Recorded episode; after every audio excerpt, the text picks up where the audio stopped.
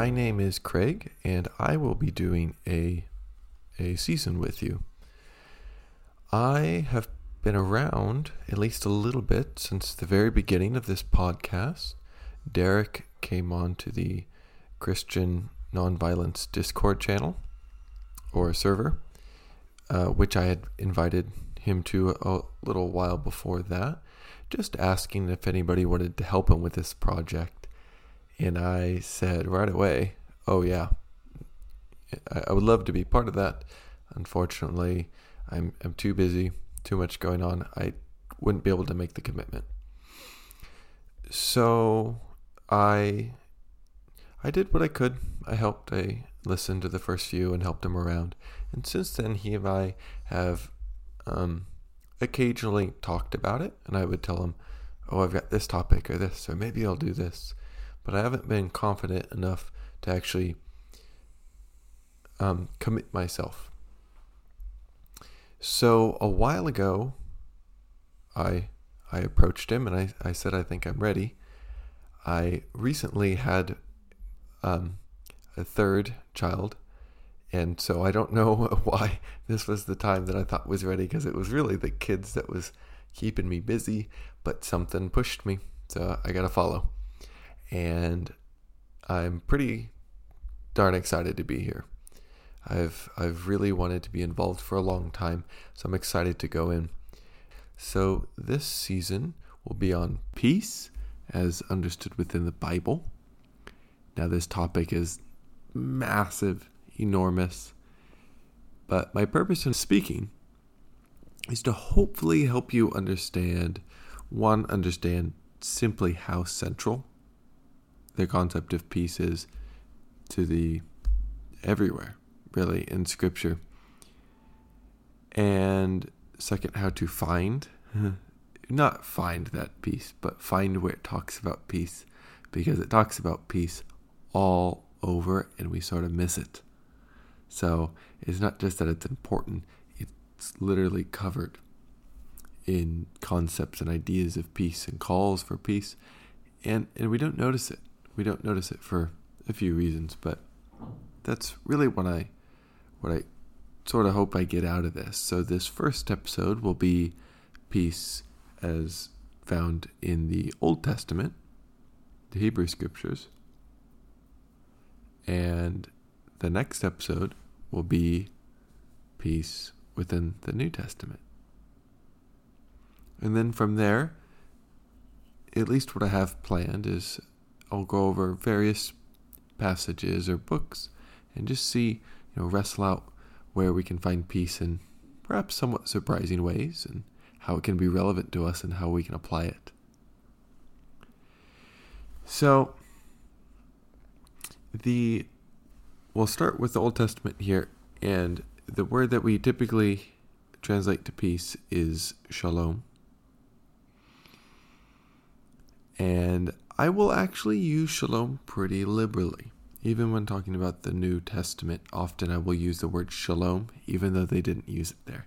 And I'm not trying to be annoying or you know technically correct. In fact, I'll be wrong a lot of times how I use shalom, but I think it's good to use a different word, like a word other than peace, just to help distance us from all the the connotations that peace has in our language and in our cultures. There's overlap, but there's different as well. So if we use a different word like shalom that we're not as familiar with, hopefully we can start a little bit more of a clean slate rather than trying to have to get rid of some of the gunk that's in the way from our current understanding of peace. Now, the word shalom in the Bible is really broad, vague, rich, you might want to say. There are at least 14 different meanings that have been identified. Some are simple, like a greeting, shalom, salam, stuff like that. It can also mean just peace, harmonious relationship with God, peaceful inner presence in this in the midst of persecution or fear or uncertainty. Uh, it can even mean prosperity or material uh, wealth. It can mean health, Sometimes they just say, and he was in good shalom, he was in good health, stuff like that. So, going through a dictionary definition would be rather difficult. So, I like how Terry L. Brensinger explains it, and he says Shalom is a term with broad semantical range, and it captures virtually every aspect of a positive and healthy relationship wholeness, prosperity, harmony.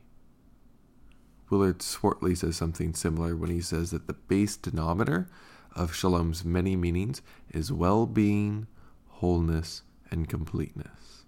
The reason why I prefer uh, Brensinger's a little bit is because it mentions specifically that it's an aspect of a healthy relationship. And we'll find that it, Shalom, um, maybe not every time we talk about it, but it encompasses every relationship relationship with ourselves, with others, with other groups, different nations, with God, with creation. And then when it, it talks about it, whatever relationship it's discussing at that moment, it's that completeness, completeness, that wholeness.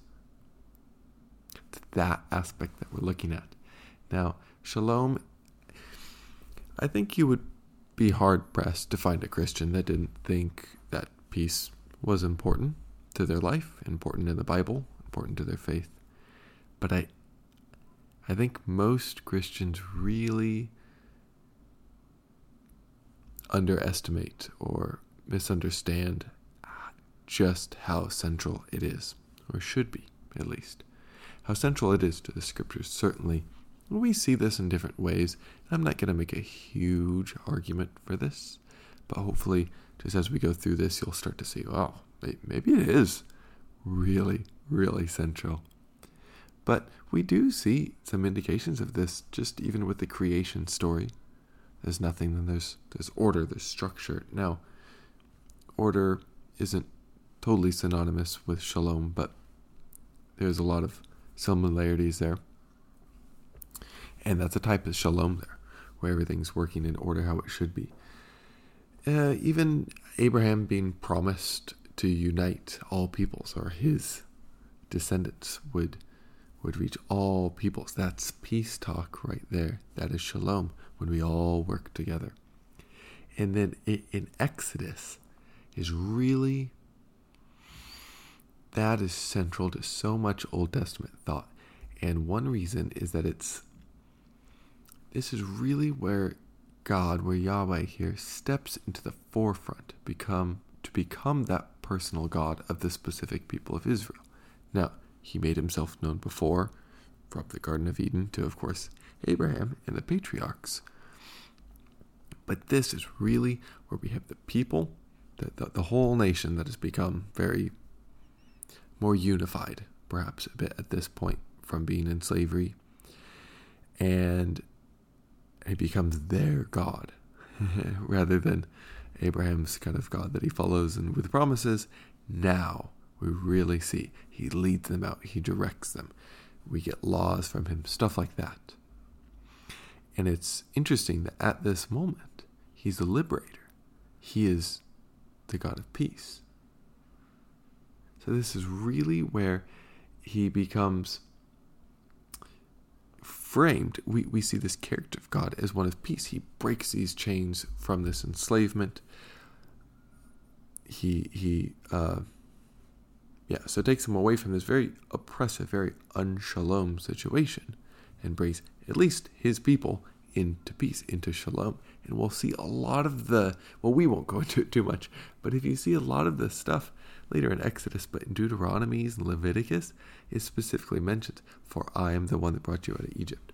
Or unlike in Egypt, you will do things this way. Uh, so, one of the clearest places that we see this, I think, is Leviticus 25, which are the Jubilee laws. Now, the, the, these laws, along with many other ones, as I've already said, are a direct response to their living conditions in Egypt. So they were meant to create a society within God's people where no one was in need and where God was honored. So obviously God was not honored in Egypt, but obvious but also not everybody's needs were met. There was a very top down structure.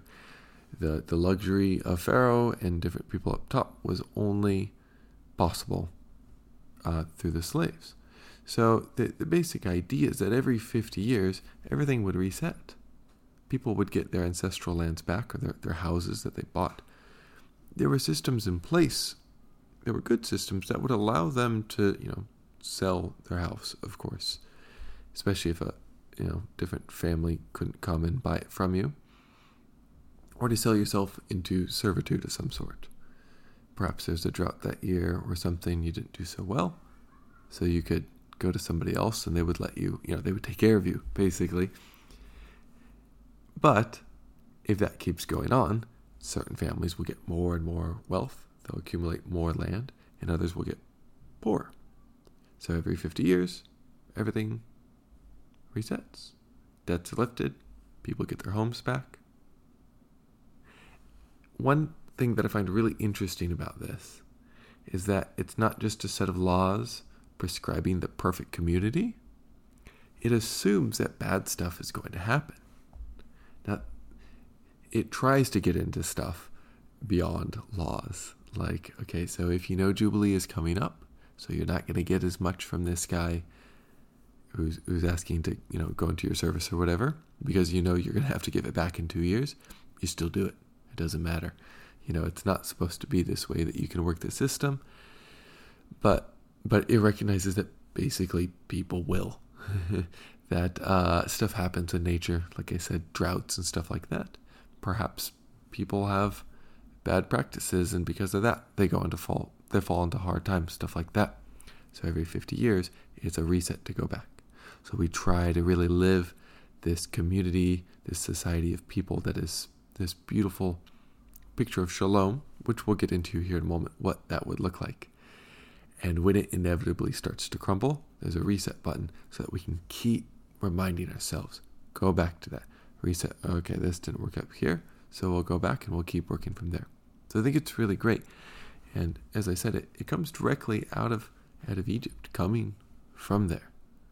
They're not allowed to have slaves, at least among themselves, because God freed them from slaves. How dare you put them back into slavery? So this is awesome, this awesome idea of God as the peacemaker. So let's look a little bit of what it looks like in practice. Uh, these two passages are what Walter Walter Brueggemann describes as uh, shalom in all its essence, or something like that. Probably should have looked it up. And so I'm going to quote them in full. In fact, I plan on quoting a lot of the scripture for this particular episode in full because I think it really helps us get it. Get it, I guess. so this one is Ezekiel 34 25 to 28. I will make with them a covenant of peace and banish wild beasts from the land so that they may dwell securely in the wilderness and sleep in the woods. And I will make them and the places all around my hill a blessing, and I will send down the showers in their season, they shall be showers of blessing. And the trees of the field shall yield their fruit, and the earth shall yield its increase. They shall be secure in their land, and they shall know that I am the Lord, when I break the bars of their yoke and deliver them from the hand of those who enslave them. They shall no more be a prey to the nations, nor shall the beasts of the land devour them. They shall dwell securely, and none shall make them afraid. And I will provide for them renowned plantations, so that they shall no more be consumed with the hunger of the land, and no longer suffer the reproach of the nations. And this is Leviticus 26, verses 4 to 6. Note, this is right after this Jubilee laws. So this is, and I this is what it should look like, right? This is what I want your community to look like. If you walk in my statutes and observe my commandments and do them, then I will give you your rains in their season, and the land shall yield its increase, and the trees of the field shall yield their fruit. Your threshing shall last to the time of the grape harvest, and the grape harvest shall last to the time for sowing, and you shall eat your bread from the full, and dwell in the, your land securely. And I will give peace in the land, and you shall lie down, and none shall make you afraid. And I shall remove harmful beasts from the land, and the sword shall not go through your land. So in these passages, we see an interpersonal dimension to shalom, deliverance from slavery, lack of war. Uh, we also see the creation dimension, dwell securely in the wilderness, banish the wild beasts. Even trees and fields will yield its fruit and showers in this season. Uh, but that goes with the economic and well-being dimension. Okay, they'll, especially for an agrarian um, society, that's where their wealth and their health comes from. So trees and fields will yield fruit. Showers will come in this season. Um, they will have enough to eat. And there's a God dimension. Usually in the Hebrew Bible, the relationship with people and God is through covenant. Not as much in the Psalms, but yeah, so here a covenant of peace. I am the Lord, walk in my statutes, observe my commandments.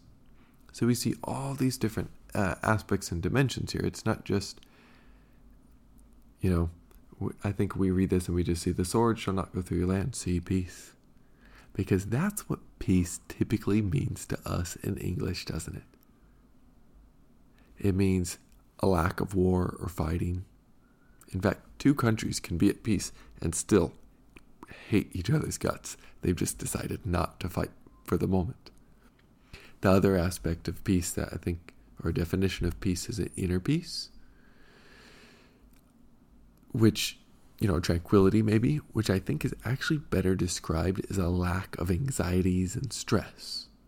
And that's really how we see peace in English a lack of war, lack of fighting, a lack of stressors, stuff like that.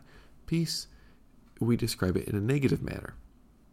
Not as though peace is bad, but we describe it by what it's not. We get rid of these things and there's peace.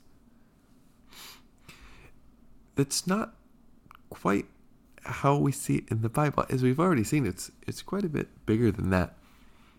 But well, I think actually the biggest difference between our understanding of peace and the biblical definition of shalom is that for the Bible there's a very strong moral connotation attached to it where I think that's missing for us when we think of world peace, it's just basically just magically nobody fights. It's pretty much all we're looking at here. But in the Bible, it, it's really attached. So I, am going to go into some stuff, uh, some passages that directly relate to that. But first, I want to go over a few passages that actually express unshalom. And we'll see, well, we'll see what we see. so these are sort of contrasting to those other two passages that I just mentioned. So Micah chapter 2, 1 through 2. Woe to those who devise wickedness and work evil upon their beds. When the morning dawns, they perform it because it is in the power of their hand. They covet fields and seize them, and houses and take them away. They oppress a man in his house, a man in his inheritance. Amos 4, verse 1. Hear this word, you cows of Bashan, who are in the mountain of Samaria, who oppress the poor, who crush the needy, who say to their husbands, Bring that me we may drink. So we see these really directly contrasting with the passages before. Uh, crushing the needy rather than everybody having what they have, oppressing the poor, and um, that people have power and they covet, and so they, they grab more and more which again contrasts with Leviticus 25. So these are the things, when we start to see these things, we, we see this very unshalomness. And notice that right with them, we see oppression, oppression, oppress the man, crush the needy, oppress the poor, stuff like that. So this lack of justice, injustice, I suppose, we have a word for it in English, injustice and oppression inevitably will lead to this unshalom, to this turmoil. Isaiah says a few times, I think it's somewhere in Psalms too, uh, that there is no peace for the wicked. And I think we typically translate, like, understand that to mean, well, I don't know. Either if you do wicked things, you'll have a, a lack of inner peace, or maybe in the long run, you'll lose your peace. But, and I think it's there too, I guess. But I think right here, what it's just saying is by definition, there is no peace. There's no peace for the wicked because wicked peace presupposes a lack of wickedness. Where there is wickedness, there simply is not peace, whether or not there's war. And so I think shalom or peace, I suppose, is often seen as some sort of a passive state of comfort. Kind of envisioned of people basically living selfish, albeit non invasive, but hedonistic lives. And, um, and I, I don't see that in the scriptures, especially in the New Testament, but in the Old as well. We're called to be peacemakers. The, the moral connotations attached to shalom are necessary in order for shalom to flourish. It's not something that simply exists. There are forces that fight very hard to maintain unshalom status. And we must, as Paul says, and I don't want to bring the New Testament too much in here, I want the Hebrew Bible here to stand on its own, but I think it's worth noting here that when Paul says to live our lives worthy of calling, that's what he was talking about. The, these lives of peace. And so we'll get into that more the next episode, obviously. But it's really strong in the Hebrew scriptures as well. So Psalm 85, 10 through 15. Love and faithfulness meet together, righteousness and peace kiss each other. Faithfulness springs forth from the earth, and righteousness looks down from heaven. The Lord will indeed give what is good, and our land will yield its in, will yield its harvest. Righteousness goes before him and prepares the way for his steps. Psalm 72 7. In the king's days, may the righteous flourish and peace abound, to the moon be no more. Isaiah 32 17 to 18. And the effect of righteousness will be peace, and the result of righteousness quietness and trust forever. My people will abide in a peaceful habitation, in secure dwellings, and in quiet resting places. Isaiah 48:18. Oh that you had paid attention to my commandments. Then your peace would have been like a river, and your righteousness like the waves of the sea. And Isaiah 60, verse 17. I will make your overseers peace and your taskmasters righteousness. So I just went through a flurry of verses I understand. But I hope you see all these. The effect of righteousness is peace. The result of righteousness, quietness, and trust. Okay? Uh, faithfulness springs from the earth, righteousness looks down from heaven. Love and faithfulness meet together, righteousness and peace kiss. There's this, they're really strongly attached.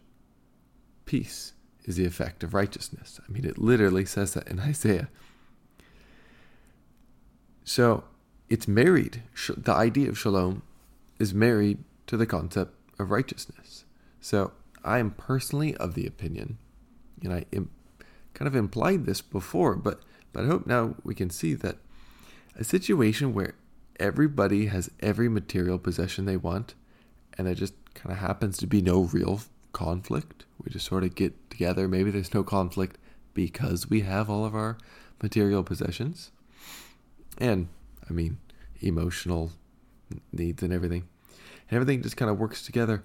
I I think that's actually less of a it's less close to a, an ideal view of shalom than a situation where perhaps we don't always quite have enough food, where conflicts do begin to rise. We share food. Sometimes maybe we lessen our food a little bit to help others. We teach them how to overcome some sort of a, a food shortage, where we work through, despite these huge tears that threaten to really ruin our society, we work through them with peace. Well, with with, with love, I guess, uh, to create this peace so that it doesn't totally tear us. In fact, we, we mend it and heal together. Now, perhaps when shalom comes in fullness, we will have all of our physical needs met and stuff, but it will only be attached with these people who are living these these selfless lives. This love that we that we see. so prominent in in the New Testament, but this is really where it comes from right here. This is where Jesus and the writers of the New Testament are able to speak of this love through primarily the prophets here. They're, they're really leading the path here. So that's how I see shalom. It's just absolutely attached to this idea of righteousness. You don't get peace by unpeaceful means. Now, of course, we see in the scriptures sometimes people do kind of, they try to wage war for peace or whatever, but it doesn't really tend to work out, to be honest. And as we see uh, more and more in, the scriptures, really it says you need this righteousness and this following, this following God. So I, I spoke at the beginning of this about how we tend to describe peace in negative terms. This is, we get rid of these things and we will get peace. But I think Scripture more often speaks of peace in positive terms. Certainly, it's more powerful when it does speak this way. So, again, I'll quote in full a, a few things here. So, Amos chapter 5, 14 to 15 Seek good and not evil, that you may live. And so the Lord, the God of hosts, will be with you, as you have said. Hate evil and love good, and establish justice in the gate. It may be that the Lord, the God of hosts, will be gracious to the remnant of Joseph. Isaiah 1 16 17. Wash yourselves, make yourselves clean, remove the evil of your doings from before my eyes. Cease to do evil, learn to do good, seek justice, correct oppression, defend the fatherless, plead for the widow. In Psalm 34:14, depart from evil and do good, seek peace and pursue it. So this is not just keeping your head down. This is not just wait and peace will come or something, and it's not just avoiding conflict or avoiding evil. Is a very active ingredient here. Establish justice, correct oppression, defend the fatherless, plead for the widow. Notice here that this also implies that there is injustice that we must work to rid from the community. There is oppression that we must work to rid from the community. It recognizes injustice and demands that we work to correct it. This is peace. This is shalom. This is how it comes from. It's not something that we just stop doing evil ourselves.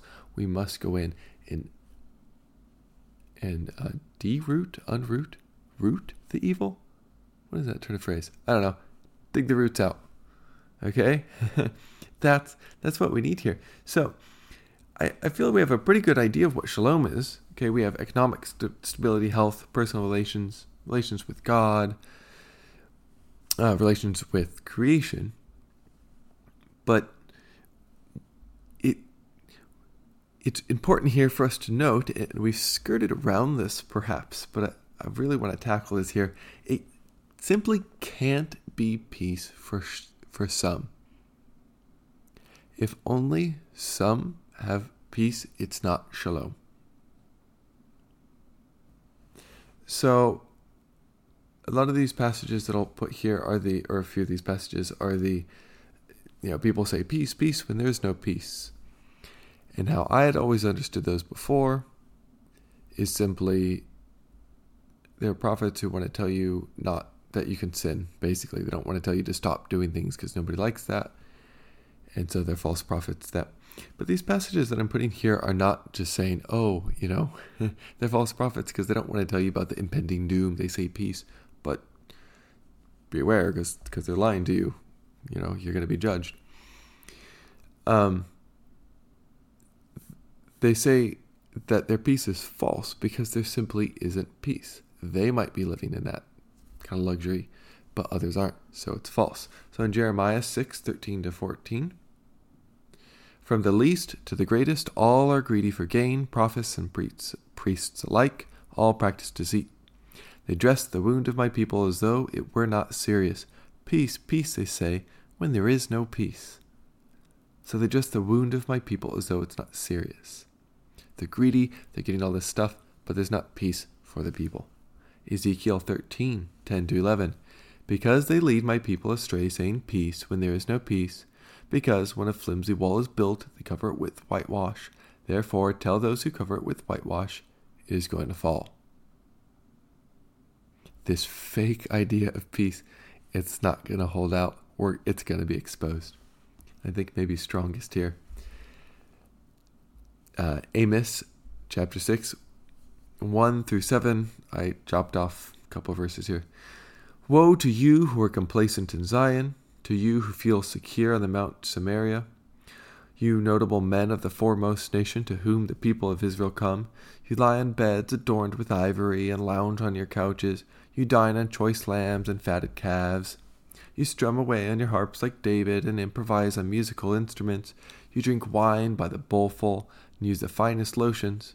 But you do not grieve over the ruin of Joseph. Therefore, you will be among the first to go into exile. Your feasting and lounging will end. So I don't know about you, but that's really convic- convicting to me. I don't like to hear these verses. I, my, my bed is not adorned with ivory. I don't dine on choice lambs, but I'm pretty comfortable. I don't have a lot of fears or discomforts. Often I could look at my life and say, yeah, it's pretty peaceful. Certainly, you know, an individual situation uh, between individuals it's harder, but certainly in the broader themes. I'm in a country that has no fear of attack. Um, you know, I'm not afraid of any sort of racial attack on me or anything like that. So it's pretty easy for me. I don't have to worry about my food. But this is this is condemning that. How dare you say that? There's peace, though. Why aren't you grieving over the ruin of Joseph? Who cares that you feel secure on Mount Samaria. Oh. So we should never be satisfied with our own shalom if not everyone has it. Because if not everyone has it, it's not shalom. The last aspect of shalom that I want to talk about is in relation to the idea of the kingdom of God. I need to say in relation to the idea, because the phrase itself is never actually used in the Old Testament. The concept, however, is very strong. One thing that we need to note when looking at this is that Hebrew, Aramaic, and Greek all have a more abstract understanding of the word kingdom than we do in English. In English, when we hear kingdom, we generally think of the actual territory that is owned and controlled by royalty. It is usually better accurately understood in the Bible, though, as lordship or rule reign, sovereignty, perhaps dominion, we need to understand it as designating God's sphere of influence or control, which is any person or group who acknowledges his sovereignty. When we understand it like that, we can see that it's discussed quite a bit. We've even gone over some verses in this episode which discuss it. So, why is this important to the discussion of shalom? Because Perhaps one of the best ways of describing shalom is through the concept of the kingdom of God. When we follow his commandments and statutes, shalom follows. The writers of the Bible are all yearning for the time when God is in control rather than other forces, whether those forces stem from who or what is often referred to as the adversary directly or from human will. Thus, any time we see a verse or passage praying for God's reign, discussing following his commandments, referring to God as King or Lord, we need to step back and recognize the big picture here. Now, you may already understand that God's dominion is perfect shalom. But we should have an altered view of what that means now. Whenever it discusses God as king, we need to picture in our minds this vibrant and inclusive community that is characterized by unity, righteousness, safety, and care among and for all those who follow him as king. It can be helpful when we are meditating on some passages to actually flip over to a verse or passage which describes what his reign will look like.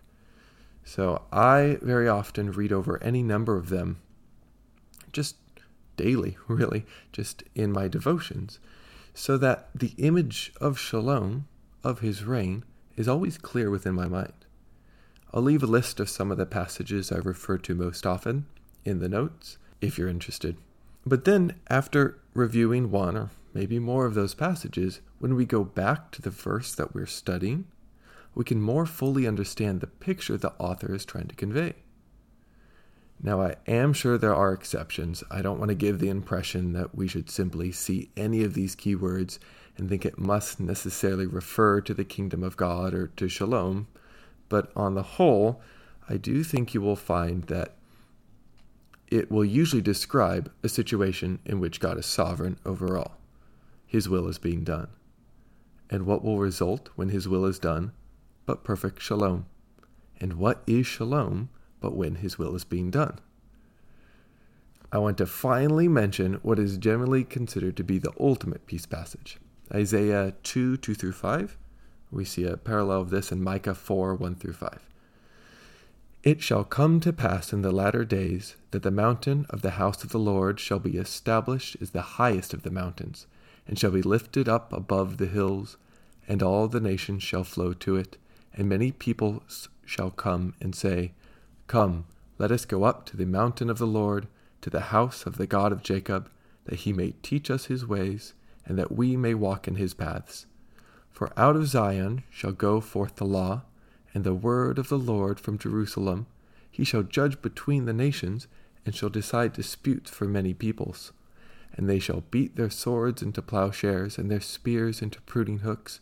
Nation shall not lift up sword against nation, neither shall they learn war any more. O house of Jacob, come, let us walk in the light of the Lord. We usually just quote the swords into plowshares and spears into pruning hooks part, and for good reason, but when we aren't aware of the text surrounding it, we get a very truncated view of what it's actually describing here. It's not simply people deciding to convert their tools of war into tools of agriculture. Look at it. It's describing all nations flocking to God. They ask Him to teach them His ways, and then they follow those ways. And that is when he becomes our judge, which clearly in this case is our peacemaker, because it allows us to convert our death dealing weapons into life providing tools. It is not individualistic, it is not through our own ideas and efforts. It's a promise and a gift when we all come together to worship, listen to, and follow our God. And that brings us to the end of this episode. Obviously, this is but scratching the surface, and there were any number of ways I could have approached it. But I hope that after listening, you have a bit stronger of understanding of what peace means in the Old Testament. It encompasses every aspect of a positive relationship, whether it be towards ourselves, others, another group, or other nations, God, or creation. It is not simply good feelings or a lack of conflict, but indicates wholeness or completeness. And it's not something that simply exists, though it always comes from God and is truly a gift from God rather than of our own making. We must reach out in order to receive it. That means that we must strive to stop everything that is unshalom, whether it be oppression, inequality, corruption, we also cannot separate shalom from righteousness, which implies that one cannot use unrighteous means to obtain it. Lastly, I hope that you are able now to at least begin to see the centrality of peace or shalom in the Old Testament, as well as to be able to see it more clearly as you read through the Bible yourself. Perhaps passages that you've read numerous times will show a different color this time around, as there was a shade of peace within it that you had simply never noticed before. Next week, we'll discuss peace within the New Testament. But for now, peace. And because I'm a pacifist, when I say it, I mean it.